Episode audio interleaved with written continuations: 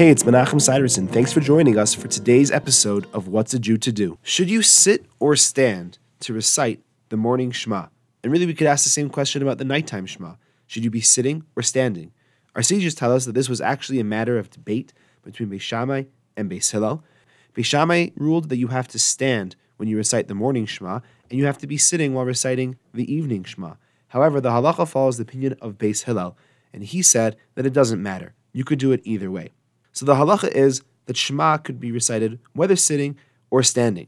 And the halacha follows Beis Hillel, so much so that one should not intentionally try and stand or sit for Shema in order to not be following the opinion of Beis Shammai.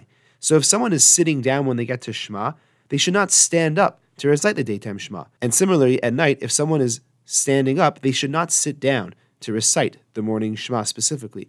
But if you just want to be sitting or standing for either one, that's fine. Thanks for joining me. I look forward to seeing you tomorrow.